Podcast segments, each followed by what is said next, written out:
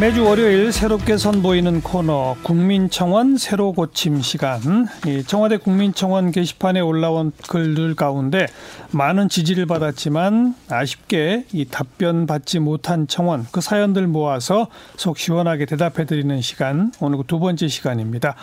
오늘 새로 고침할 청원은 이 디스크 수술 후에 의료 과실로 사망한 제 딸의 억울함을 풀어주세요. 이런 제목의 청원이었어요.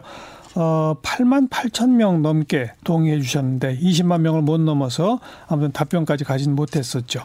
청원 내용부터 다시 한번 들어봅니다. 오늘날 대한민국은 의료 선진국이라 할 만합니다. 이런 대한민국에서 평소 건강하던 제 딸이 디스크 수술을 받고 병원에 입원해 있던 중 의식을 잃고 쓰러진 뒤 24시간도 안 돼서 사망하는 사고가 발생했습니다. 병원 수술실에는 CCTV가 없어서 수술이 어떻게 진행됐는지 알 수가 없습니다. 이 늙은 아버지에게 병원이 잘못했다는 것을 밝혀내라고 하는 것이 의료 선진국 대한민국입니까? 저뿐만 아니라 수많은 국민들을 위해 수술실에 반드시 CCTV를 설치하고 환자나 유가족이 의사의 과실을 전적으로 입증해야만 하는 의료 소송 제도도 상식적인 수준으로 고쳐주시기 바랍니다. 네, 이 수술실 CCTV 설치 의무화 그리고 의료 사고가 발생했을 때 제대로 된 대응법으로 제도를 좀 고치자. 이 청원에 답해 주실 두 분의 전문가 초대했습니다. 환자단체 연합회의 안기종 대표 어서 오세요. 네, 안녕하십니까? 네, 그리고 의료 전문 변호사이십니다. 신현호 변호사 어서 오십시오. 네, 안녕하십니까? 네. 우리나라가 의료 사고가 많아요? 의료 사고 발생률이 국제 통계 비교가 있습니까? 예. 그 뭐 국제 통계를 음. 따로 있는 건 아닌데요. 우리나라 같은 경우는 보통 1년에 한 천 건 정도가 1심에서 신소가 제기되고 있고요. 그다음에 한국 의료 분쟁 조정 중재원에서 한 예. 3천 건 가까운 그 상담 건수가 이루어지고 있습니다. 예, 예. 소송까지 가는 거가 1년에 천 건이라고요? 예, 1심에서만. 어. 근데 이게 상당히 적은 겁니다. 우리가 1년에 그 2018년도에 한 15억 4천만 건 정도의 진료 행위가 있었는데요. 네.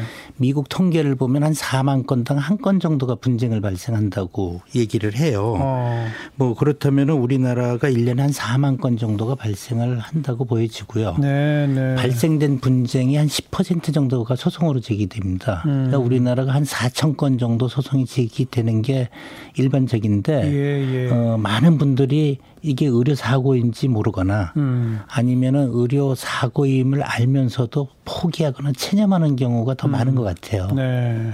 아, 미국에서는 그런 자료가 있어요. 4만 건의 진료 행위가 이루어지면 그 중에 한 건은 네. 분쟁이 바로 네. 발생한다.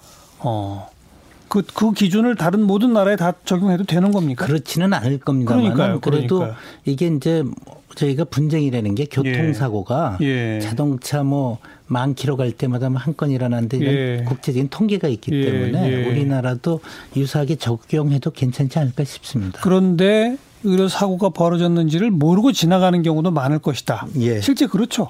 예, 상당수가 음, 뭐 의료 사고가 발생을 했다는 것 자체를 모르는 경우가 음. 상당수죠. 그렇죠. 그 예를 들면 의료인이가 워낙 전문적인 영역이고요. 예, 예. 뭐 의과대학교 6년에 인턴 2년에 레지던트 4년에는 아주 전문적인 영역이고 네. 그다음에 진료 기록이 되게 엄밀성이라고 해서 굉장히 어려운 의학 용어로 돼 있고 다 영어로 돼 있습니다. 그렇죠. 사실은 의료 사고를 밝히기도 쉽지가 않고 또 의료진이나 의료기관이 은폐를 합니다. 진료 음. 기록을 조작하는 경우가 많이 있거든요. 네. 사실 조작해도 사실 알 수가 없기 때문에 네. 의혹이 있다 하더라도 밝히기가 쉽지가 않은 거죠. 네. 뭐 지금 요 청원에 올라간 것처럼 디스크 수술 후에 입원해 있는데 24시간 안에 사망했다. 심지어 사망까지 이르고 이러는 상황에서는 의심을 해볼 거예요. 그죠? 예. 근데 만약 사망까지는 아니고 조금 심하게 알았다든지 예. 그러면 그냥 의뢰 그런가 보다 하고 넘어가기도 하고 그런 거 아니겠어요? 예. 그 사실은 이제 보통 의료사고가 발생하게 되면 네. 그 의료진이 이제 책임을 은폐하기 위해서 어뭐 환자나 환자 보호자가 음. 의료진의 지시를 좀 따르지 않은 것에 대한 이야기를 하면서 책임을 떠는 것도 사실 그렇죠. 있거든요. 그래서 마치 자식이나 가족을 자기가 좀 이렇게 잘못한 것처럼 죄책감에 예. 사는 예. 그런 의료사고 그 피해자들도 가족들도 많이 있거든요. 예, 예. 자, 그래서 이제 오늘 중점적으로 다룰 내용은 딱 두 가지입니다. 핵심적으로 요약하면 하나는 수술실에 CCTV 설치를 의무화해야 하느냐 말아야 되느냐 요 쟁점이고 또 하나는 의료 사고가 발생했을 때 이건 사고다라고 하는 입증 책임을 피해자에게 지우느냐 병원 측에 지우느냐 이제 두 가지 쟁점 아니겠어요? 먼저 CCTV에 대해서 신 변호사님 어떻게 생각하세요? 예, 결국은 이게 이제 기본권 충돌의 문제라고 생각을 음. 해요. 환자 입장에서는 알 권리도 가지고 있고 뭐 인간으로 존엄과 가치권을 보장을 받아야 되는데 예, 예. 의사 입장에서는 또 프라이버시 권리도 있고 예. 또 직업 수행의 자유권도 있고 음. 이게 뭐 누군가 감시한다 그러면은 지, 위축될 수도 그렇죠. 있거든요. 그렇죠. 그럼 두 개의 기본권을 어느 걸 우선할 것이냐. 음. 어 근데 뭐 헌법적인 가치를 보면 결국은 피해자 사회적 소수자, 환자 입장에서 우선권을 줘야 되지 않을까 싶습니다. 어. 그래서 환자가 어 내가 하는 수술에 동의하면. 대해서는 녹화해달라, 음. 녹음해달라 해주면은 해줘야 되는 게 예. 이게 헌법적 기본권이나 의료법이나 진료 계약의 음. 채권인 것 같아요. 네. 안 대표님 어떻게 생각하세요? 그 사실은 그 수술실에 CCTV를 설치하게 되면 가장 인권 침해를 많이 당하는 그 사람은 의사가 아니라 환자거든요. 음. 실제적으로 이 수술의 모든 행위가 다 녹화되고 네. 의료계 주장하는 것처럼 이게 네. 유출됐을 때 네. 가장 큰 피해가 환자임에도 불구하고 뭐 설문조사에도 거의 90% 이상이 압도적으로 시비 설치를 해야 된다고 이야기하고 음. 있거든요. 그게 현재 수술실을 바라보는 국민들의 그 안전에 대한 뭐 인권에 대한 기본 인식이라서 예. 뭐 지금은 CCTV 설치가 필요하다는 게 뭐 저희 의견입니다. 음. 근데 앞에 신 변호사님이 지적하신 그런 서로의 가치 충돌도 있습니다만 어, 의사 쪽에서 나오는 이야기 중에 제일 큰 게 CCTV를 두면 아예 위험한 수술은 안 하려고 할 거다. 적극적 의료 행위가 이루어지지 못해서 오히려 환자 목숨에 안 좋을 수 있다. 이런 얘기도 있잖아요. 그건 어떻게 보세요? 조금 그 너무 방어적인 것 같아요. 어, 의사는 진료 거부 금지 의무도 있고요. 으흠. 또 저희가 실무상 보면 의료인들이 CCTV를 설치를 해달라고 하기도 하고 예, 예. 심한 경우는 자기 진료실에 CCTV를 설치를 한 의사도 있어요. 예. 환자한테 폭행을 당하거나 협박당하는 맞아요. 의사들이. 어. 근데 역으로 이 개인정보 보호법 때문에 음. 환자 중에 조금 이 공격적인 분은 그걸 시비를 걸어서 또 고발을 해서 어. 의사가 형사처벌 받는 사건도 경험을 해봤습니다. 예. 그러니까 이게 의사들한테 불리한 거는 아니라는 거죠. 의사 집단 내에서도 의견이 엇갈리는군요. 예. 근데 사실은 그 의사들이 잘 모르는 내용이 하나가 있는데 음, 뭡니까? 2016년도에 수술의 설명 의무가 도입이 됐거든요. 의료법에요. 예, 예. 그래서 사람의 생명 또는 신체에 중대한 위해를 발생할 출혈 그 우리가 있는 수술할 때는 음. 설명도 하고 또 이렇게 반드시 문서로 사본으로 문서로 해주게 돼 있습니다. 네. 그러면 설명을 충분히 했다라고 하는 증거가 있고 그렇죠. 또 CCTV까지 있으면 예. 오히려 환자들이 좀 이렇게 불필요한 소송을 음. 제기했을 때 오히려 바로 그냥 어, 입증이 가능하니까 네. 오히려 그런 문제를 해소할 수 있거든요. 네. CCTV 대신에 수술 블랙박스라고 하는 것도 있다는데 그건 뭐, 뭐 어떤 거예요? 수술 블랙박스라는 제가 좀, 예. 좀 공부를 좀 하고 왔습니다. 예, 예. 사실 좀 특이한 경우라서 예. 그 캐나다 토론토의 그 세인트 마이클스 병원에서 그 외과 의사가 음. 이제 막상 이제 수술을 하다 보니까 굉장히 의료 과실들이 많이 발생하는 거죠. 예. 그러다 보니까 그 블랙박스처럼 음.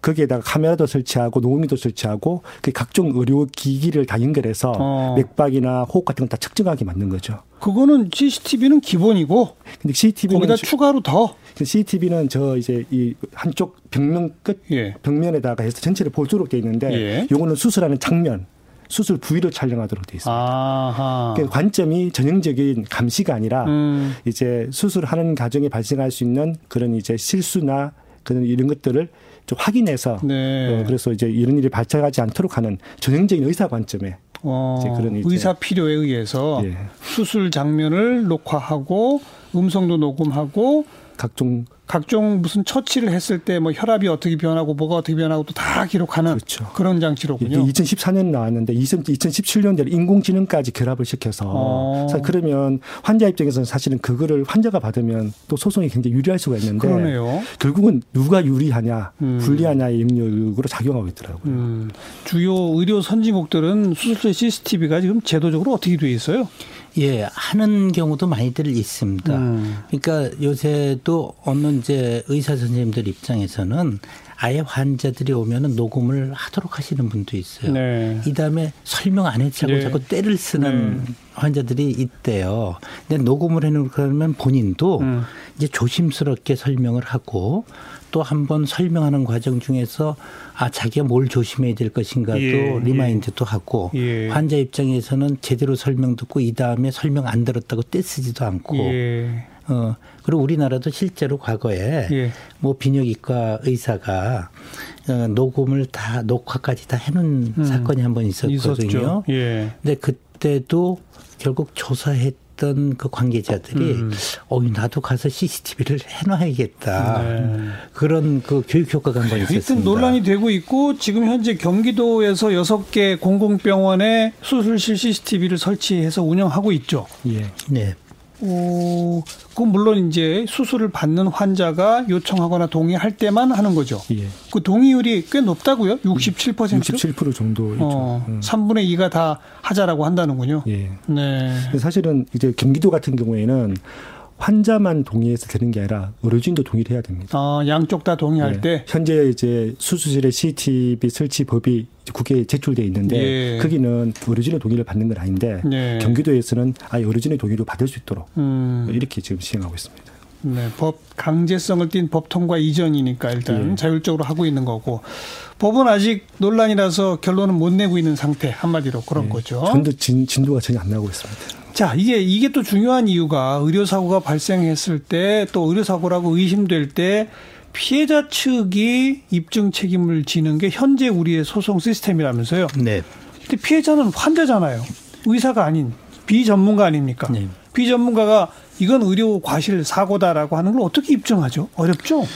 상당히 어렵습니다. 그렇죠. 특히 진료 기록이 조작이 되거나 음. 진료 기록이 생략이 되면 환자 입장에서는 입증할 방법이 거의 없어요. 그렇죠. 예.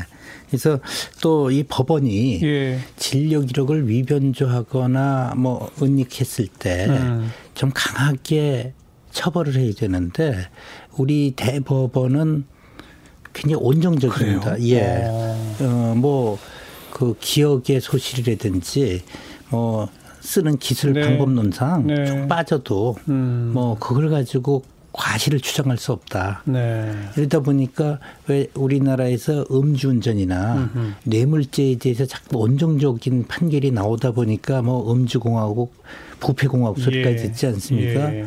근데 이런 진료 기록 최소한 기재에 대해서만은 엄격하게 책임을 좀 부여했으면 하는 음. 바람입니다. 네. 아니 더 나가서 분쟁이 벌어지면 병원 측에서 과실이 없었음을 입증하게 하는 그런 나라들도 있어요. 어, 지금 법제는 중국 같이 공산주의 국가에서는 그렇게 하고 있는데요. 아. 어, 사실 이제 그 적극적인 당사자 환자 측에서 네. 입증 책임을 부여를 해야 음. 이게 소송의 남소 남용은 막을, 막을 수, 수 있습니다. 그런데 어. 독일이 2013년대 민법을 개정을 해서 예. 의사가 지배하는 영역에서 어, 생명을 잃거나 식물 인간이 된 것이 명, 중대한 음. 악결과가 발생했을 경우에는 음흠. 과실을 추정하는 법을 만들었어요. 어. 그러니까 환자 입장에서는 수술 받았대고 그 다음에 생명 잃었다는 정도만 입증을 하면 예. 어, 의료기관에서 우리로서는 그 진료 지침대로 다 했다. 그걸 입증해야겠다. 예. 그런데도 어. 이건 불강력된 음. 사고되는 걸 입증하지 않으면 책임을 지도록 네. 법을 개정을 했습니다. 독일이 그렇다. 네. 어. 그 독일 외에는 여전히 그 피해를 입은 측에서 입증해야 되는 건 우리나라랑 같다. 예. 그렇군요. 음. 어떻게 생각하세요, 그 대목? 음, 사실은 환자 입장에서 그 의료 사고를 입증하는 것 자체가 사실은 거의 불가능하고 음. 뭐 의료 소송 이야기만 제일 많이 나오는 이야기가 뭐 계란으로 파헤치기, 네. 뭐 백점 백패 이야기 나오고 있는데 네. 어, 여기 지금 이그 그 청와대 국민청원 했던 그 음. 그 아버님께서 그 아버님인지 어머니인지 모르겠지만 늙은 아버지가 예. 어, 어떻게 입증을 하라고 그렇죠. 하냐 이게 과연 어느 순진국 맞냐 이제 이런 이야기를 하셨거든요. 예. 그래서 의료사고 피해자들이 사실 입증 문제 때문에 시도도 못 하고 있고요. 음. 최근에 듣던 문제가 있냐면 변호사를 선임하는 비용이 예를 들면 천만 원 정도 든다. 음흠. 근데 대부분까지 다 최종 가서 마치 패소한다. 예. 그 같은 경우 폐소 비용으로 몇 천만 원을 또 물어야 되거든요. 음. 그러니까 입증에 대한 자신이 없으면, 없으면 아예 아무것도 하면 소송도 시작을 못 하는 거죠. 그렇죠. 어. 그래서 의료 분쟁 조정 중재원이라는 게 몇 년 전부터 새로 만들어지지 않았습니까? 예. 그건 좀 기능을 하고 있어요. 그래서 상당히 좀 도움이 된다고 하는 반응도 어, 있던데요. 그게 뭐 이제 여러 가지 평가가 있습니다. 음. 어, 처음에 의료 분쟁 조정 중재원에서 2012년도에는 한 500. 3건 정도 네. 상담이 됐다가 예. 16년도에 1,800건, 17년도에 2,200건, 2018년도에 2,800건 정도가 늘어나네요. 늘어나는데 어. 이제 여기에 감정부와 조정부에는 두 개 부서가 있습니다. 예. 감정부는 의사들이 감정서를 쓰거든요. 음. 근데 실제로 지금 중재원의 통계 발표는 안 하고 있는데요. 중재원에서 감정서를 보면 의료 과실이 있다고 이렇게 감정 결과가 나오는 경우가 별로 없어요. 그렇게 많은 것 같지가 않아요. 주로 의사들이 쓰다 보니까 예. 의사 편이에요. 네. 어. 그래서 저희가 조정위원들이 조정을 할 때 상당히 많은 애를 먹고 그 있어요. 제가 감 이제 저는 감정위원을 이제 소비자 권익위원으로 감정위원회 참여해봤기 예. 때문에 예. 꼭 그렇지만은 않고요. 아 그래요? 어. 어. 현재 우리나라의 감정제도는 주로 이제 의사협회나 학회 음. 감정을 의뢰하면 이제 한 분께서 이제 감정을 하게 돼 있거든요. 네, 네. 근데 의료분쟁 조정 중재원에는 일단은 5인 감정부에서 일단 의사가 두 분이시고 같이 법, 의견을 모으는군요. 그렇죠. 사전에 사전은 사전 심의도 하지만 직접 토론을 통해서 결정하다 보니까 음. 그나마 그래도 의사협회나 학회보다는 좀 더 환자 입장에 좀 객관적일 수 있다는 장점은 있거든요. 있는데 네.